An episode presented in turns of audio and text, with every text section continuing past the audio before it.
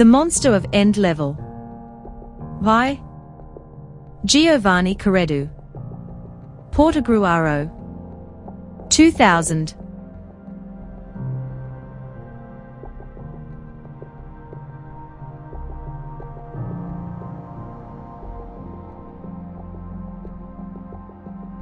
The monster of end level.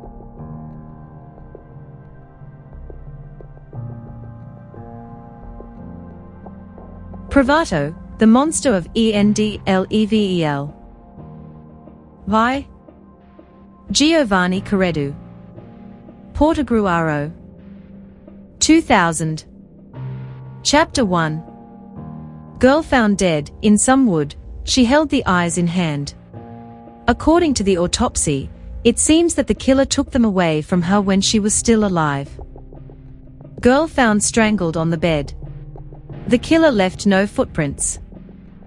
Still a mystery about the 15 girls murdered in the mountains of the Dolomites. The number seems to rise to 25. The technique used in Puglia for the 25th is identical to that of the Dolomites. The murder's fingerprints are not registered anywhere. Five in Puglia, one in Calabria, and again in the Dolomites. The monster returns.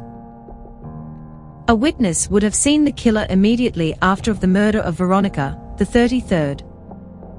Davide de Amicis declares, I do not understand anything.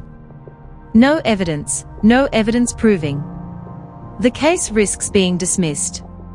The monster is free to kill whoever he wants. Who will be the next victim? These are just some of the headlines that have been seen in recent months in the province of Belluno. A criminal walk free in the mountains, goes on vacation and delights in murder, and no one seems to intervene. Danger is lurking. He is a true roaring lion. A monster what does it mean?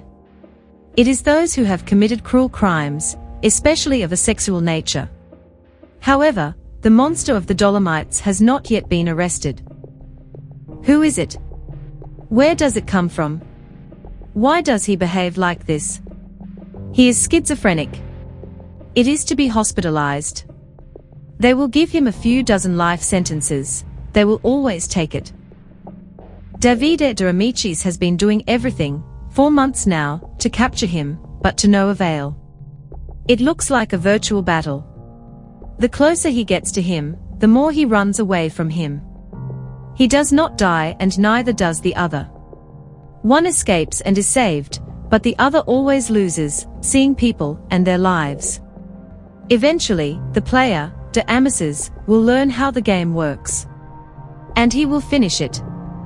He will win all the levels, which are dozens of murders. De Amicis is also afraid for Samantha, a very beautiful colleague of his. She is afraid of her because she fears that others will court her before him. He has no time to dedicate to her.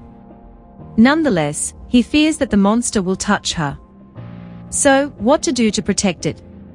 In fairness, protecting her means protecting all women still alive. He cannot find time for her. Maybe it's best to forget about it or leave it alone until more profitable times. He is the boss, and even if they work in pairs, he could give the wrong impression. It is better to think of the murderer. There is still a lot and too much work to do. It could be anyone, even a woman.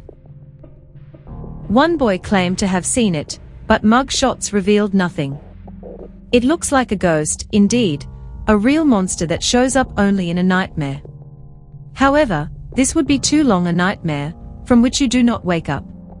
The monster at the end of the level is a non-existent being that is seen, because it is unreal. So much confusion in the head to finish a level, and then it turns out that the reality is similar.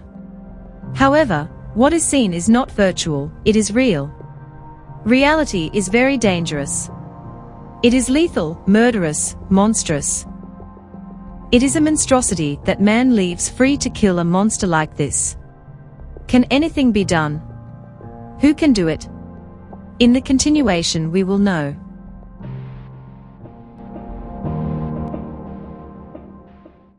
Oh, thank you.